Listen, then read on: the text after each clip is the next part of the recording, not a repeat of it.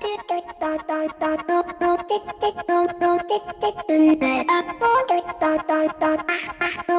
you.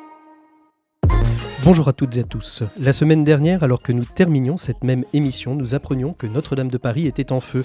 Tout d'abord un peu de fumée, puis une grosse fumée, puis les premières flammes, puis l'embrasement, puis la sidération, le monde entier regardant, étant au chevet de la vieille dame qui se consumait sous nos yeux. Gloire aux pompiers qui ont bravement accompli leur devoir pour sauver ce bâtiment quasi millénaire. Gloire à Dieu pour avoir préservé cette vieille dame, lieu de tous les rendez-vous spirituels et historiques de notre France.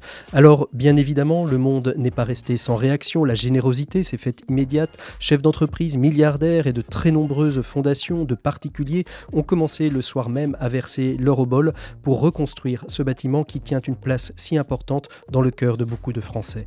S'ensuit alors une polémique sur les sommes récoltées où certaines vont jusqu'à dire que cet argent pourrait être plus utile au service des plus pauvres, au service de la santé, au service de l'égalité sociale. Alors même si ces sommes sont considérables, même si certains auraient pu appliquer cette parole de l'évangile de Saint Matthieu qui dit quand tu fais l'aumône, ne fais pas sonner la trompette devant toi comme les hypocrites qui se donnent en spectacle dans les synagogues et dans les rues pour obtenir la gloire qui vient des hommes. Amen, je vous le déclare, ceux-là ont reçu leur récompense. Eh bien, moi, ce qui m'insurge, ce n'est pas forcément cette manière de donner, c'est dire qu'en France, il n'y a pas de personnes généreuses, que l'argent des particuliers, des entreprises, des milliardaires ne sert pas à aider les plus pauvres, les malades, les personnes âgées, ceux qui sont dans le besoin. En effet, chiffre à l'appui, chaque année, ce sont près de 7,5 milliards d'euros qui sont versés aux œuvres caritatives toutes confondues. Chaque année, le Secours catholique reçoit 141 millions d'euros. Chaque année, le Téléthon récolte 80 à 100 millions d'euros. Chaque année, les Restos du Cœur récoltent 80 millions d'euros. Alors oui, Presque un milliard d'euros collectés en deux jours, c'est beaucoup.